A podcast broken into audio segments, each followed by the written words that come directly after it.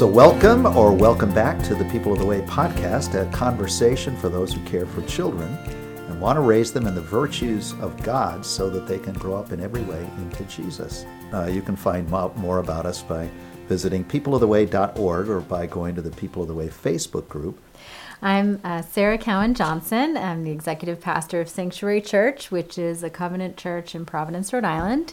And I'm also the daughter of Father Len Cowan, who, with my mom Hallie, co founded the Abbey of the Way, which is a home and ministry of prayer and spiritual formation for leadership development.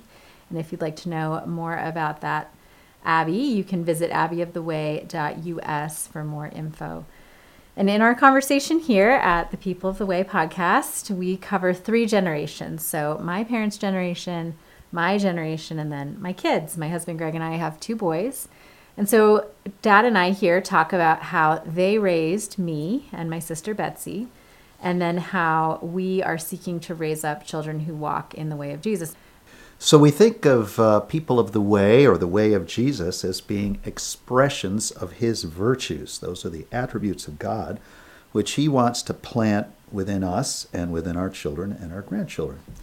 So it seems to have been the case throughout history and in the scripture as well that as we adopt various spiritual practices or disciplines that God recommends to us or presents to us, and we invite our children and grandchildren to share in them with us, we believe that this puts us in a place where the Holy Spirit will plant in us and in them those virtues of Jesus, which make him the most attractive character in human history and transforms us into people who look like his children. Now, speaking of children and grandchildren, let me tell you about my grandchildren. Sarah and Greg have given us two great ones. May I recommend this podcast for grandparents, not just for parents.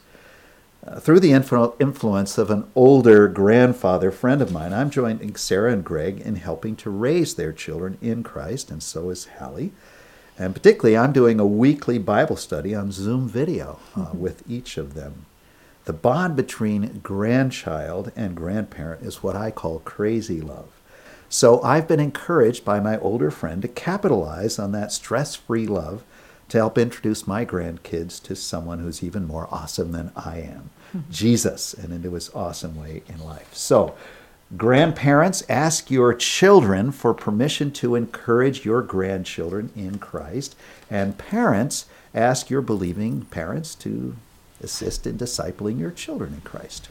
Yeah, and I cannot overstate um, just how how impactful that relationship has been for both of my kids, but particularly my older son, who's been doing this now for four four years, I think. Five. Yeah. This is year five. Yeah. He started in kindergarten, and um, yeah, just to have another trusted adult who's you know beloved trusted adult who is um, helping him to to learn about Jesus and to walk the way of Jesus.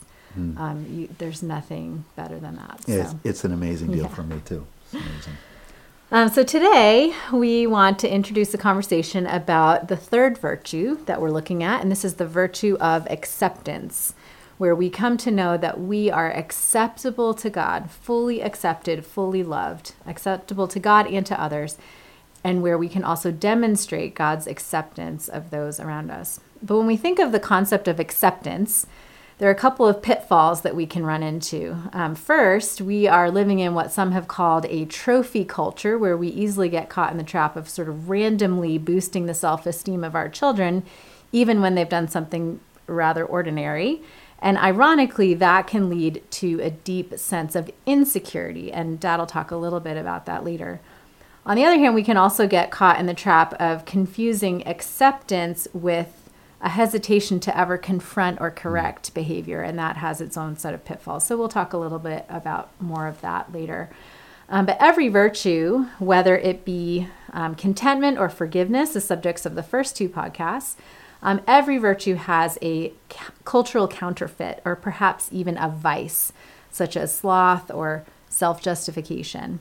And so, acceptance, a key virtue in the life of Jesus, can be counterfeited in certain forms of ego massaging or coddling or affirmation or ego stroking. And this is not what we're talking about when we're talking about acceptance. The scriptures tell us that God accepts us because we are made in his image, both male and female. And he shows us this in Genesis 1 when, after we were created for the first time, God says that things are not just good, but human beings are very good. It is very good. And even though we are fallen from that original state of grace due to our sin, and God doesn't shy away from letting us know about how we've fallen short of the glory He gave us, nonetheless, He tells us in Ephesians 1 that He has adopted us as His children by Jesus Christ, making us accepted in the beloved. This is the kind of acceptance that we're talking about today that honest and true acceptance, whereby we're known for what we are and are not, for the good that we do and do not do, but are nonetheless accepted and loved for who we are by God and by those important to us. And as with forgiveness, that acceptance is meant to not only go deep within us, but also to go out from us so that others can experience the blessing of being accepted for who they are by us and by our children all because we have been supremely accepted and loved unconditionally by God mm. in Jesus. Yeah, that's just the amazing thing of the gospel. yes. Uh, what a difference it makes in our life when we come to come to believe that's actually true. So, how is it that we and our children might come to know this deep acceptance by God and by others? Uh, and how do we go about passing that along? In this podcast, we discuss ways of intentionally parenting or discipling our children to help them to walk in the way of Jesus, including his way of acceptance. So, we'll talk a little bit more about um, how this virtue of acceptance, um, how it's lived out in each of those stages, but across all the stages in the life of a child and in the life of the family, in orienting ourselves and our children such that we can receive acceptance from God and each other and pass it along to others. We are uh, finding that the spiritual practice of blessing is one of the most powerful. Yeah tools in this process. So, we want to talk about blessing. Learning how to give and receive a blessing is key to our becoming accepted and accepting in a way that does more than just boost our ego, but rather confirms our identity as the beloved. In Genesis 12, God reaches out to Abram, a nomadic herdsman in modern day Turkey, saying that he will bless Abram, who at that point was childless, and make him and his descendants a blessing to all the peoples on the earth. Abram believed this promise, and at, at, that point he is renamed Abraham, the father of many.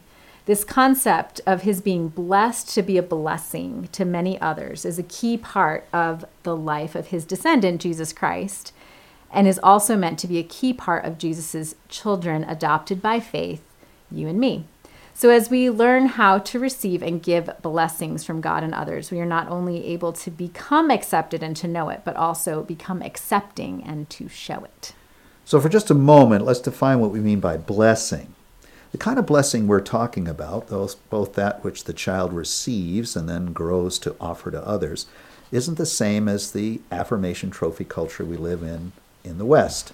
A blessing is not about inflating the self worth of children with constant and often untrue affirmations, since that only arouses that which is at the center of the word sin, the giant I or me of pride. It's worth noting that even though many engage in this inflated affirmation of children, even demanded of educators, the children who've been raised in this cultural system seem to manifest more depression, anxiety, and self hatred than many previous generations. Now, there's a lot of reasons why that's mm-hmm. happening today, but shall we at least say that the solution to that particular problem is not pour on more mm-hmm. good words uh, and, and the kind of affirmation that is being kind of practiced. See, a blessing, on the other hand, recognizes the true intrinsic worth of others and of the self in God, created in the image of God, and it conveys the acceptance of the one who is blessing, including God. Now, there's a groundbreaking book that was done a number of decades ago. It's called The Blessing by Gary Smalley and John Trent. They wrote about how we can give a powerful blessing to our children, our spouses, our parents, our friends, and so on. In biblical times, seen in the Old Testament patriarchs and matriarchs, in the opening and closing of many of St. Paul's letters, and certainly in the ministry of Jesus, a blessing was such an important part of family and community life. The blessing, according to Smalley and Trent, has five elements, and you might want to write this down. It's pretty simple, perhaps pretty obvious, but there's some really good stuff here. So there are five parts that they identify of uh, a blessing, a true blessing. The first is meaningful touch, meaningful touch uh, in ways that show concern and affection and encouragement. Might be a hand taking a hand, or hand on a shoulder, or with a family member, it can be a hand on a head. Uh, now, obviously, this meaningful touch is a touch that's welcomed. Uh, it's given permission, or even, it's even asked for. Mm-hmm. And if this is done with a spouse, it's a touch that's not expecting something else in return, such as a sexual favor. It's genuinely a touch that's communicating love and, and value and acceptance. Mm-hmm. So that's part one. Part two, they say a spoken message of love and acceptance, of admiration and gratitude and appreciation. These are gentle words. These are kind words, the, the kind of words commended in Proverbs, for example, uh, and in the New Testament. These are words, obviously, that are spoken with a, a, relative degree of eye contact, and you know you're actually looking at somebody when you when you say this kind of thing, and and you know, uh, it, it, it yeah, it's something. A blessing is something that does every once in a while need to be spoken. You know, we mm-hmm. say, "Well, we bless with our actions," and we understand that, and that's good, but you know, it's sort of like the story of the old guy, uh, you know, whose wife turns to him and says, "Do you love me?" And he says, "Well, of course I love you." You said he's, and she says, "Well, you never tell me." And and he says, "Well, I told you so when I married you, and if anything changes, I'll let you know." I, I mean, that's Terrible. silly, but but it is wonderful for somebody to speak words of affirmation and encouragement, a spoken message uh, that communicates a worth. The third is attaching high value to the person and how we speak to them and treat them. The root meaning of the Hebrew word for blessing is bow the knee, which is a picture of high value. A third century rabbi once said, Before every human being goes a procession of 10,000 angels who sing and declare, Make way for the image of God. So hmm. we attach high value in how we treat somebody else and particularly in this context, in what we say and how we gently touch. The fourth is picturing a special future for the child, whereby we honestly envision the good that they will become and the blessings that they will discover from God and be to others. Certainly, in the blessings in the in the Old Testament, we see uh, the patriarch or matriarch envisioning what's going to be happening that's going to be good and beautiful uh, for, their, for their child. This is a kind of holy daydreaming with the child and for the child about the good, the honest and true good which lies ahead in Christ, full of hope and growth and love and joy. And then, fifth, making an active commitment to help fulfill that blessing. So it's not just blowing words at somebody, but it's actually agreeing to partner with God so that that blessing might become true one day by being faithful to remain true to the child, the spouse, the parent, the friend.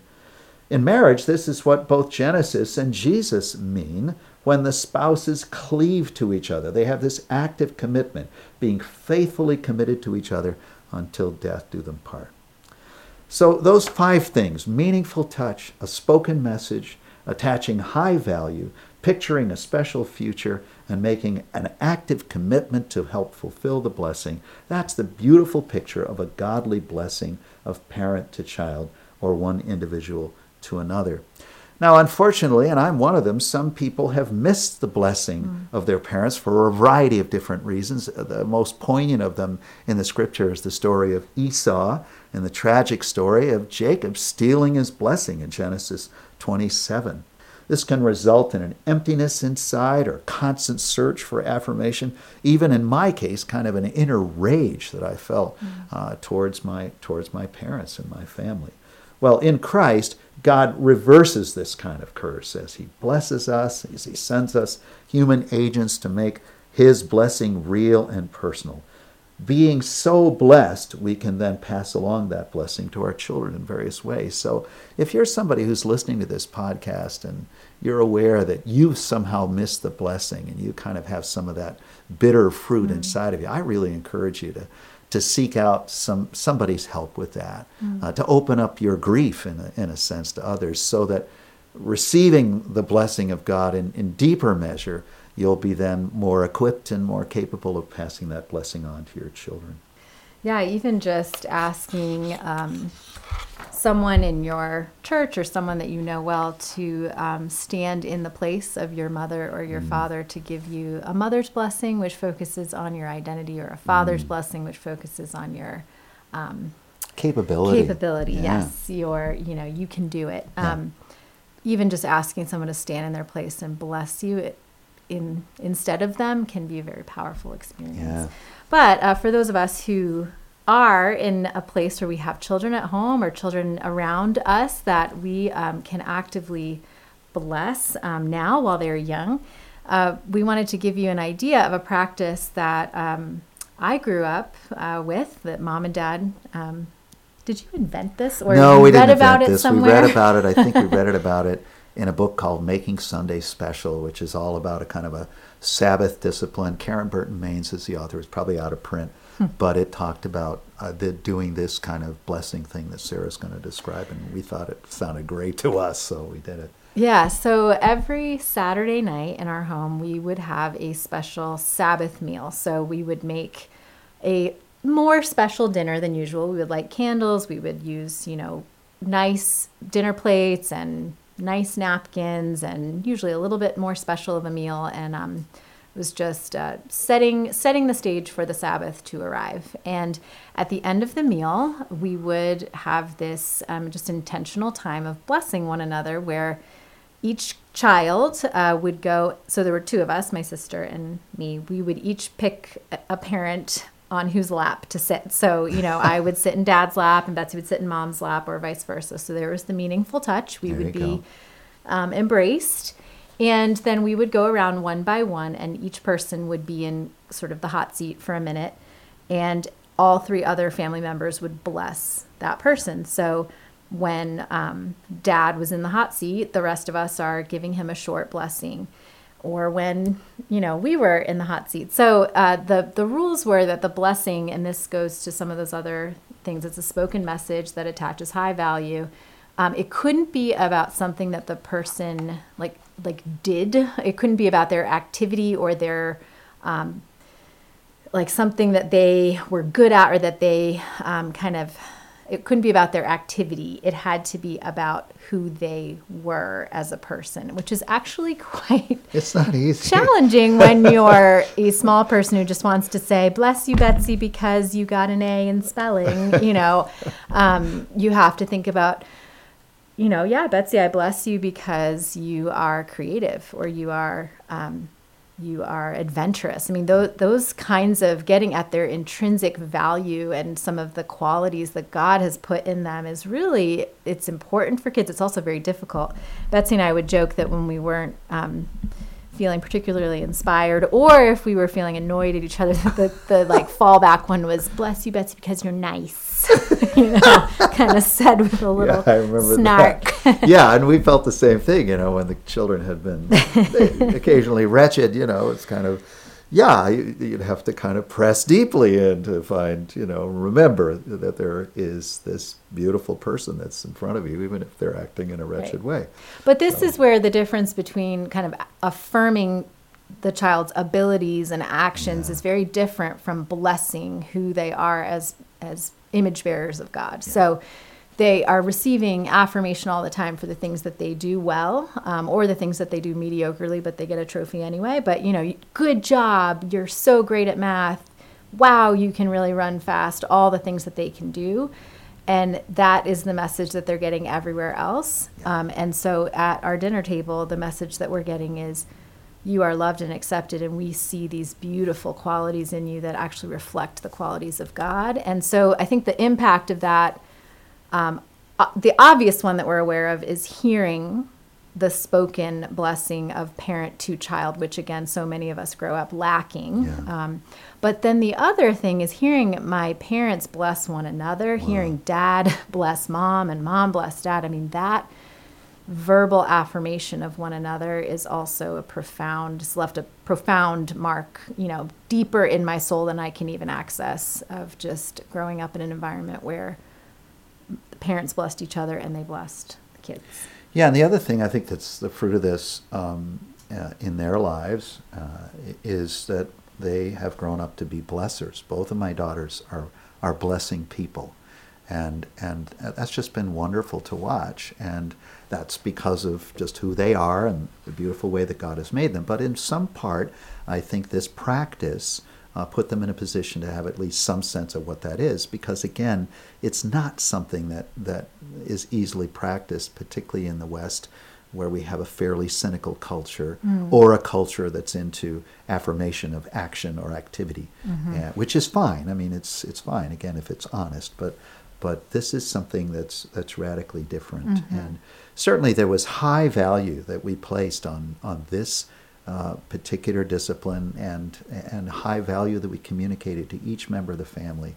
Yeah, the hot seat was sort of like you're on a throne uh, for just a few moments, and, mm-hmm. and you are you are experiencing uh, the the angels of God saying, "Make way for this beautiful image of God," and uh, it, it's a wonderful thing. And and for me to hear my children bless me mm-hmm. uh, was just kind of, uh, I mean, just continue the healing process in in my life of of reminding myself that I am indeed accepted. Uh, by the beloved. There's nothing quite like hearing your children speak out their love and acceptance or to feel their gentle touch they see some value in you, and that's that's huge. And uh, to picture a special future, even in your old age, that's mm. happening these days, mm. and that they've made an active commitment to support us all along the way as we have done for them. Uh, so the blessing comes back to us from Sarah and her sister Betsy in a thousand ways these days. Mm. So we really believe that blessing is um, a practice if you're not um, doing something similar to this, or even just uh, many of you may be blessers, you know, just in the way that you are, but yeah. to, to be intentional about this practice um, somehow in your in your family life, we really think is a essential way to help kids know how deeply loved and accepted they yeah, are. This just helped us to get to it. Yeah. You know, I mean, you do the blessings probably in a in a in a million different ways right. at various times, but at least we knew, okay, here's what we're going to actually actually make sure that that there is a blessing. Right, and I remember, you know, I remember this yeah. profoundly. So. Yeah. Um, but there are a few other practices um, which can also place us and our children in a place of understanding, acknowledging, and, and really believing that we are accepted. And so just wanted to go through each of these uh, faith stages and give a couple more ideas. Um, so, experiential, the experiential stage, and again, this is um, the stage of faith that is focused primarily on the self and on the actions of faith, learning by doing. And um, learning by engaging in spiritual practices. These are for little, little kiddos, um, babies to about age six. So I've talked in, in the past couple episodes about sort of little kid liturgies. And what I mean by that are these phrases that become repeated and become sort of ingrained in them that they may not fully understand their meaning, but as they grow up, um, they will. Um, and so uh, one of these kind of acceptance liturgies is a bedtime liturgy that we did more with Noah. We've sort of fallen off some of these routines as bedtimes have gotten more complicated with our second. But uh, for, there was a season where we were saying this little liturgy every single night to Noah as he was going to bed. Um, Noah, who loves you? And he, we'd go through the whole family. Mommy loves you and daddy loves you. Mimi loves you and Poppy loves you. Baga loves you and Nana loves you. Betsy loves you, Tim loves you, Eric loves you. That's all, you know, aunts and uncles and everybody. but who loves you most of all? And then we let him answer, Jesus loves me most of all. And so that just little liturgy of the love of God and the acceptance of God um, as a family, you know, every night. Another little liturgy that I um, have enjoyed doing with the boys is a sunblock or lotion liturgy. so as I'm putting sunblock or lotion on their little bodies. Um, and again, right now, this is more with my little guy. The older one does it himself. But, um, you know, saying, Silas, God made this arm, and it is very good. And God made this shoulder, and it is very good. And God made your beautiful little toes, and they're very good. And He loves this and asks me to do it. You know, can you do the body thing? but just to remind Him that He's fearfully and wonderfully made, and every part of Him is very good. Um, and then um, I think this is a phrase that we repeat often in our family. I, we haven't attached it to any particular practice, but this idea that nothing you can do will make me love you any less, and nothing you can do can make me love you anymore. So basically, there's absolutely nothing you can do that can change how much I love you, and that that is just a phrase that is repeated often yeah. in our family. Nothing you can do to make me love you any less or any more. And that is a liturgy of grace that codifies a grace based relationship between parent and child that actually mirrors our relationship with God. There is absolutely nothing that we can do that will make God love or accept us any less or any more than He already does. Including any of these practices that we're talking about. right, yeah. right. Um, so as we move into the affiliative stage, which um, is again roughly ages seven to sort of the preteen, 11 ish, 12 ish years. Um, this stage of the child's faith development is focused primarily on belonging to the family or to the peer group. They learn by belonging. So I believe in Jesus because we as a family believe in Jesus. And so this is where I think it's helpful to build on that foundation of unconditional love and acceptance that's already established um, through those liturgies by introducing and modeling the idea that acceptance is not the same thing as approval or affirmation. And this is a very countercultural idea, but I think at this age it's really important to begin distinguishing those things for, for our kids. So, for example, um, speaking from sort of the cultural point of view, these ideas are synonymous.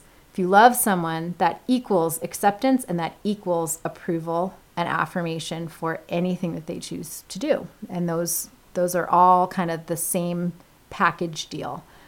If you love me, you accept me, and if you accept me, you approve or affirm of all my choices. Mm-hmm.